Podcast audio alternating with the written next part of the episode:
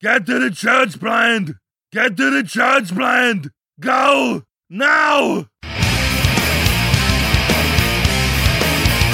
I'm Pete Mitchell, and he's Peyton Jones, and you're listening to Hardcore Church Planting, the companion podcast for the Church Planter Podcast and Church Planter Magazine. Each week, we'll bring you interviews from planners who are in the trenches making it happen right now. These active church planners bear it all, share their successes, their failures, and what they'd wish they'd known when they were first starting out. Listen in to discover how God is working in their church plant.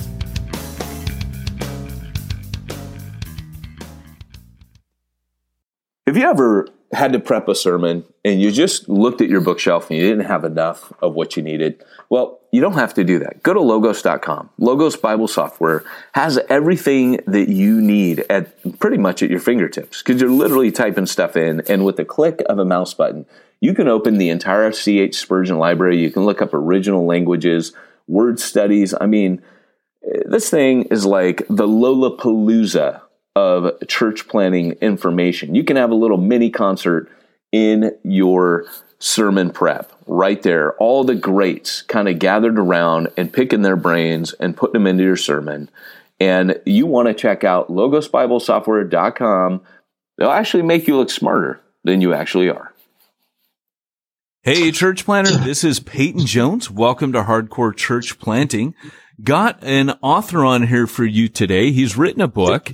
Uh, it's called Leading the Other Way, How to Change the Church Planting World. And this rebel is my kind of scum, as Jabba the Hutt said, because, um, he thinks a little outside the box and, uh, maybe thinks that a lot of people talking church planting are getting it wrong. And I like those kind of fighting words. I like to hear it kind of mixed up a bit and assumptions challenged. It's JD Pearring. He is the director of Excel Leadership Network.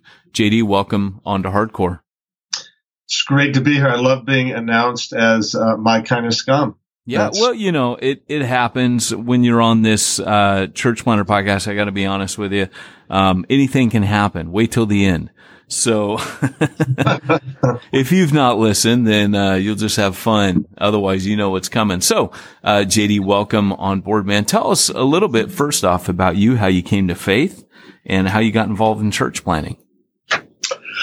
Well, I was raised in an Irish Catholic family. Both of my grandmothers would point at me and say, Hey, you're going to be the priest in the family.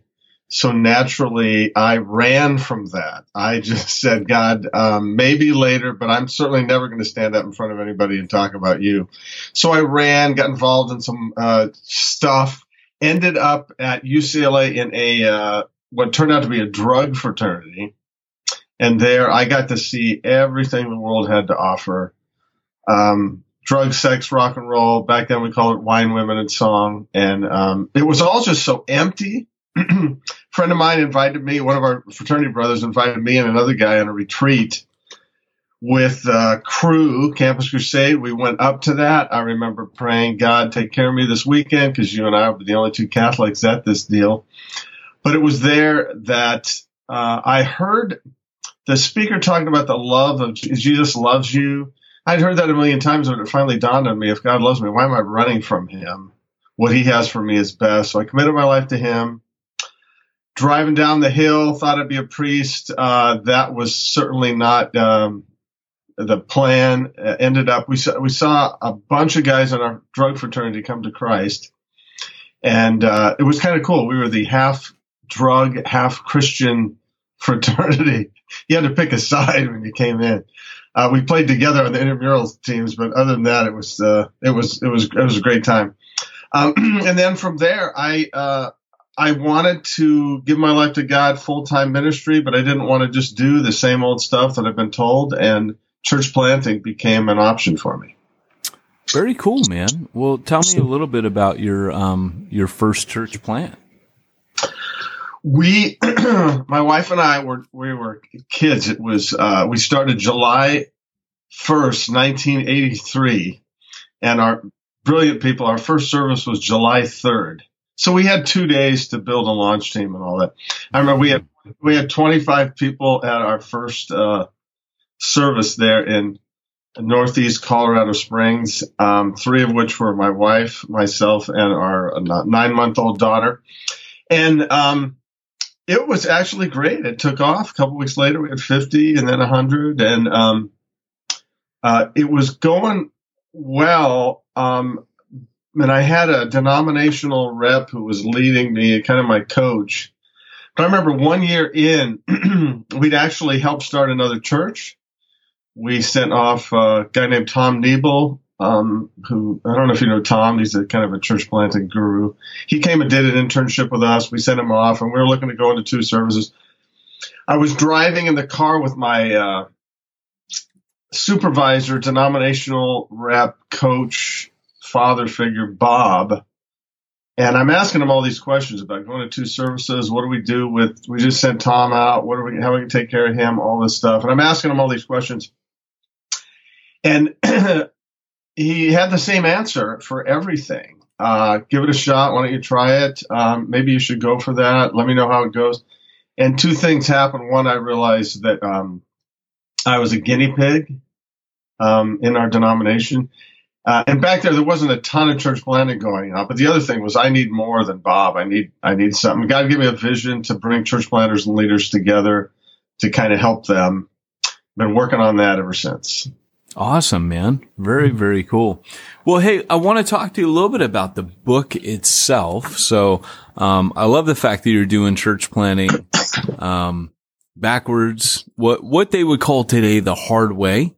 And, uh, I don't know. I'm convinced that the hard way is the best way, which is just nice and simple. And, uh, go on. You're going to say something. So, what do you mean by the hard way? I just love that you really, you know, hey, you, you, you just, hey, a couple days in, boom, let's go. And, uh, just, just went for it.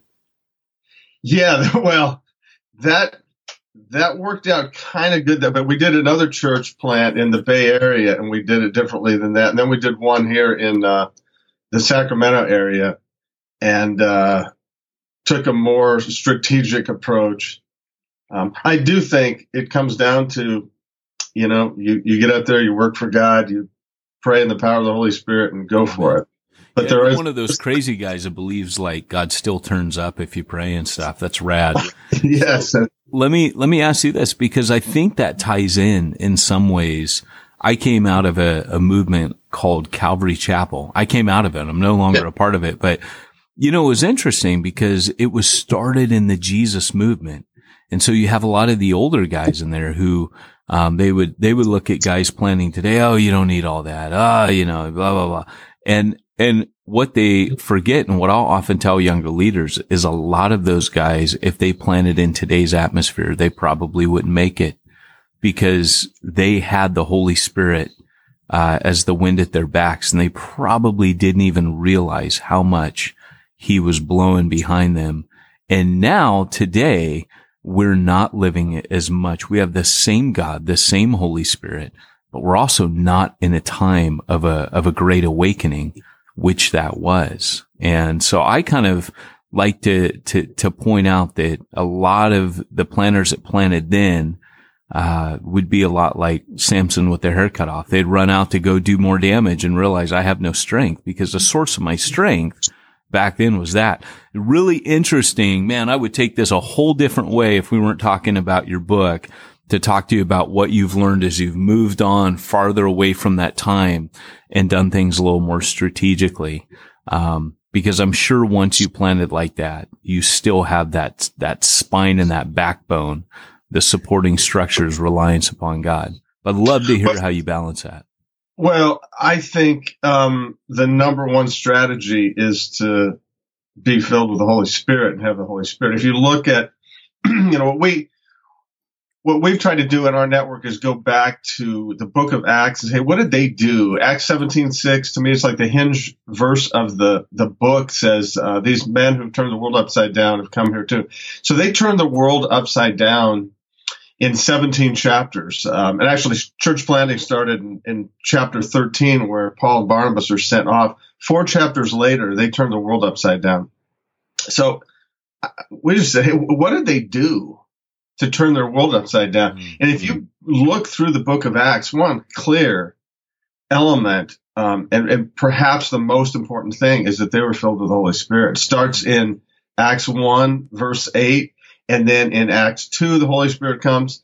And, um, you know, theologically, even saying that, I know that just raised a lot of controversy, but, but just look at it. Um, uh, the filling of the Holy Spirit, when the Holy Spirit came, it didn't always, the Holy Spirit didn't always, uh, come upon them in the same way. They didn't all have the same experiences. Uh, sometimes they spoke in tongues. Uh, sometimes they didn't. There was boldness. There was miracles. Other times there was silence. So uh, I don't want to get into the theological stuff, but I do know it was a Holy Spirit movement, and we try to get back to, hey, if God's not in this, why are we, why are we doing it for the money? I don't think so.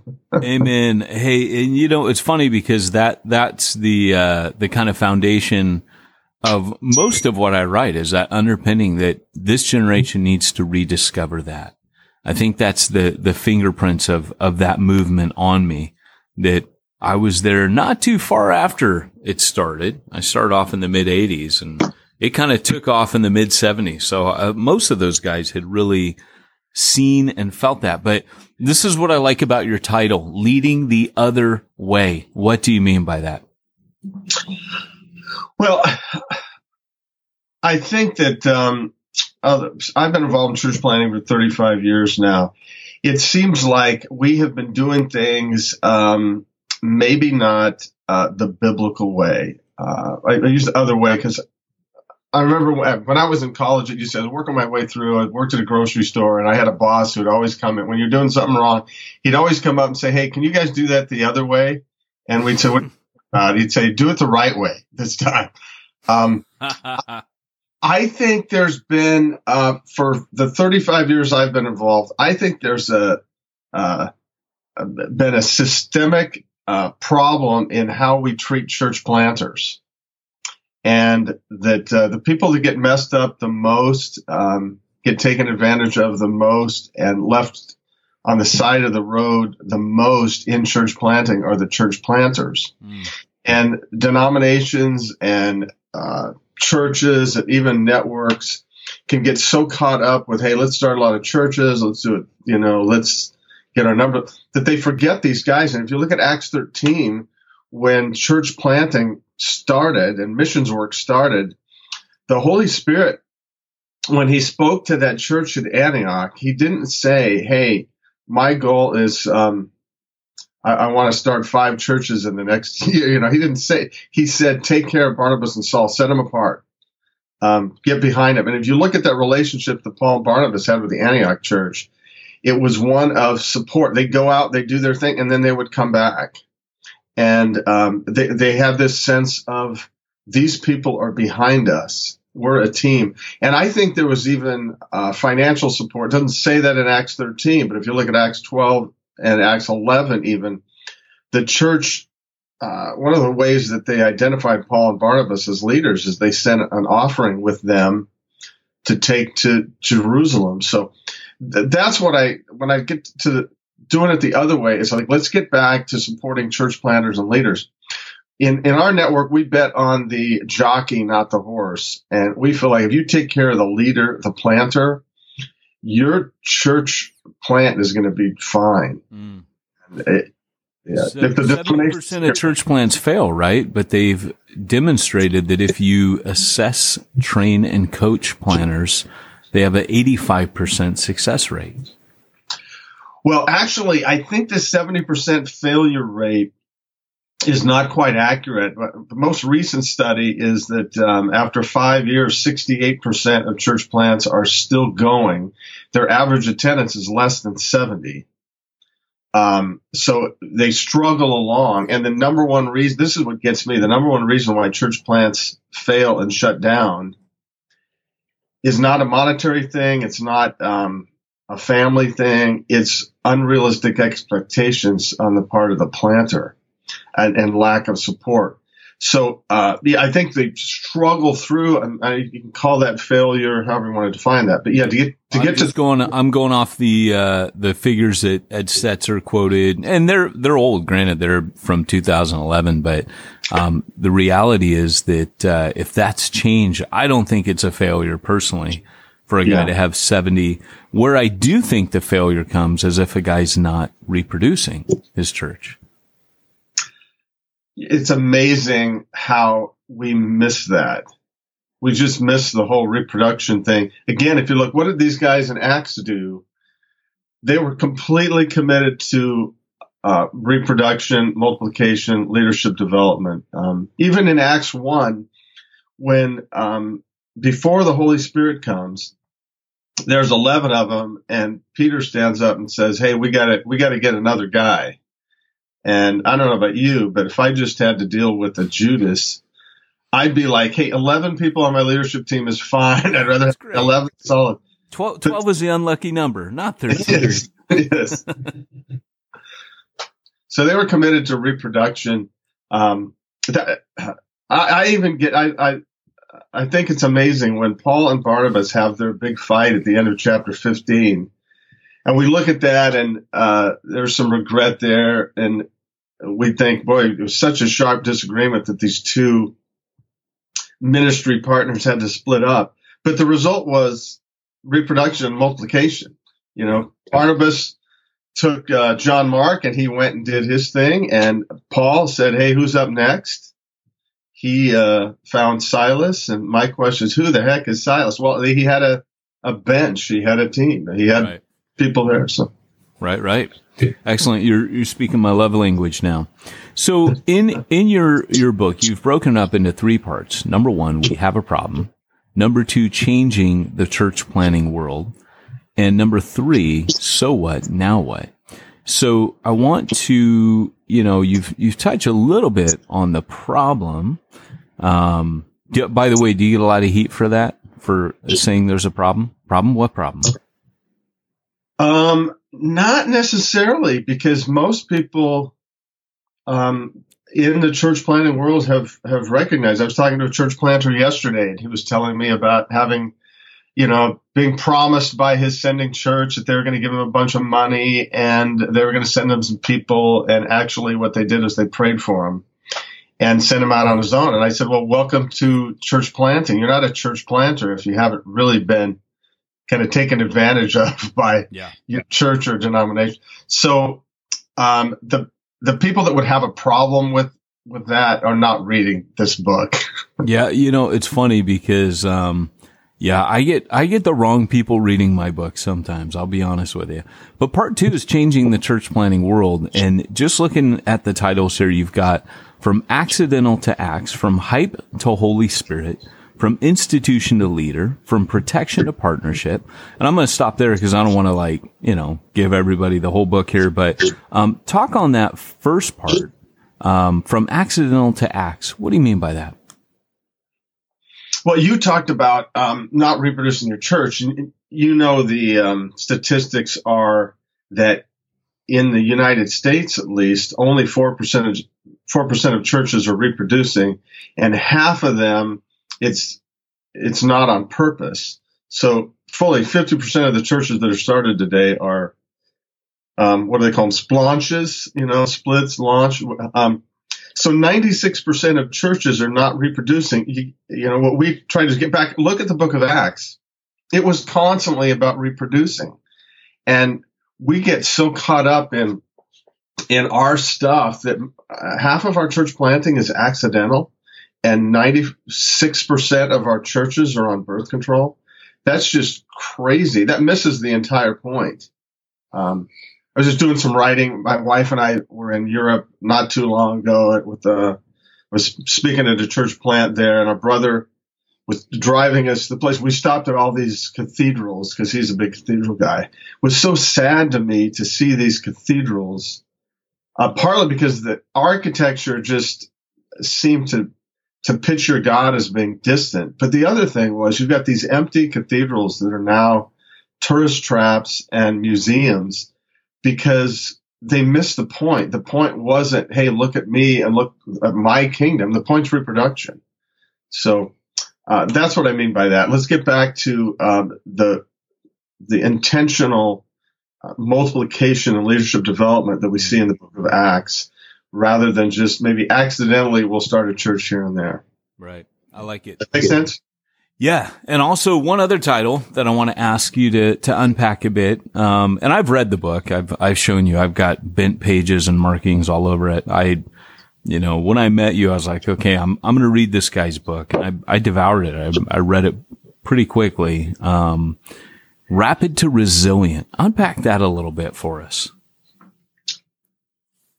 Well, that's, uh, that's an interesting um, concept because one of the reasons why guys like you and me go into church planting is we want to see something happen now.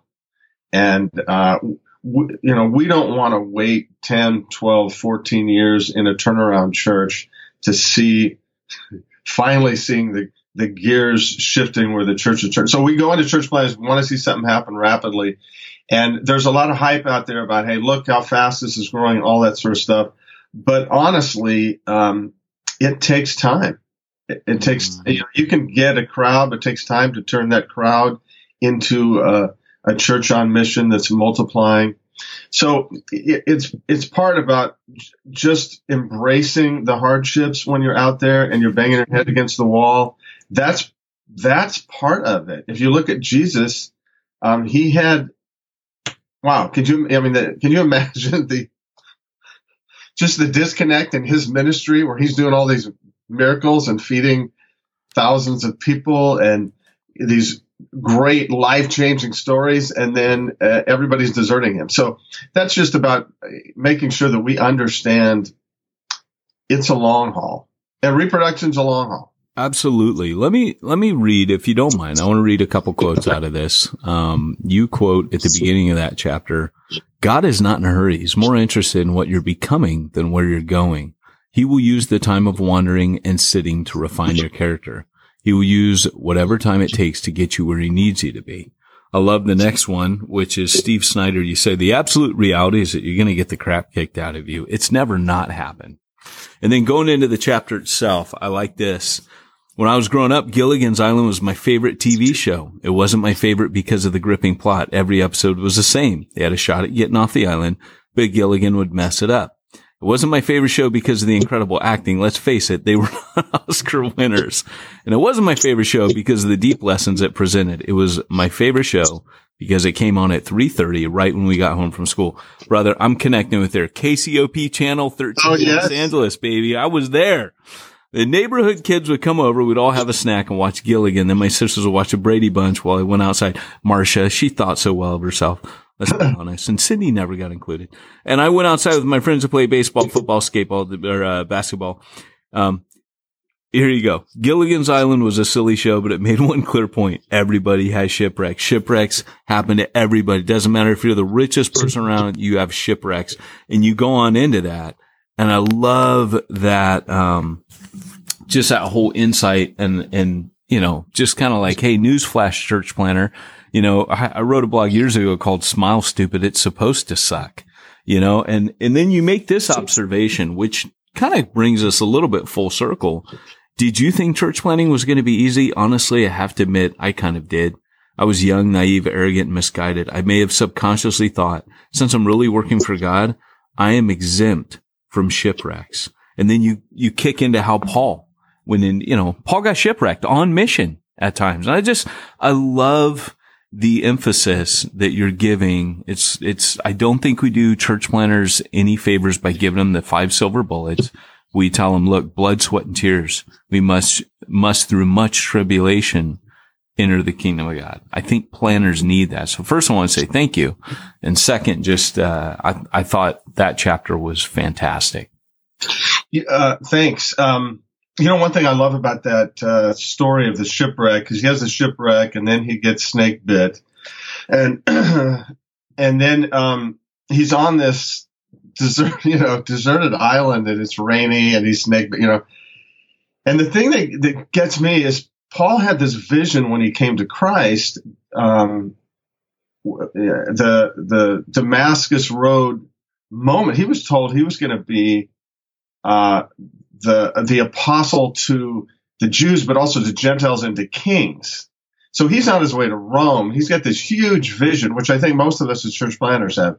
This huge vision, and he ends up on this island of Malta, where, you know, and it's like, and I think this happens to so many of us in ministry. We're like, hey, I'm going to Rome. We end up on Malta. But the cool thing was on Malta, um, you know, I guess the governor or whatever is his dad was sick. They called Paul and there's this incredible revival that takes place. Everybody is healed. Uh, Malta is still uh, primarily a Christian island to this day, 2000 years ago. And there's this incredible ministry that happens. I just think of the guy on Malta who's saying, God, I don't know if you're out there, but my, you know, my son's sick. Will you send something? Will you do something? And then Apostle Paul shows up. But here's what gets me is we, we go through these shipwrecks and get uh, in our minds, you know, we get detoured off our road when God's got it all, and, and, and you know, it's in His plan. And your Malta church planter, that might be just the incredible ministry that God has for you. And if if it's just a um, a resting spot, use your terminology. If you're just sitting there in your jail for a little bit, I get how difficult that is, but don't miss your Malta mm. because um, God has you wherever you are. Maybe it's some tiny little sagebrush town, and you're thinking, "What in the world am I doing here? I want to go to Rome." Um, uh, don't get so caught up in that that you miss the incredible ministry opportunities that are around us. Because I know, I you know, I struggled uh, when we were in Colorado. I'm thinking, I'm a California guy. What am I doing here? And uh, it's easy to miss the major ministry that God has in front of you. Mm. That's a good word, brother. It's a really good word. Well, hey guys, my guest today has been JD Pearring. The book is Leading the Other Way, How to Change the Church Planting World. Highly recommend that you get it and that you read it. So, um, JD, if people want to get in touch with you, where would be the best place? The best place, um, just go to our website. It's excelnetwork.org, excelnetwork.org. Um, I can give you my number too. I can give you my cell phone number. man, yeah, that's up to you. It's, yeah. It's 916 628 3303. Call me anytime. Operators are standing by. All so right. you go to our website and check out what we do. We're here to support church planters and, and leaders. If you need support as a church planner, we're here for you. Very cool, man. Very cool.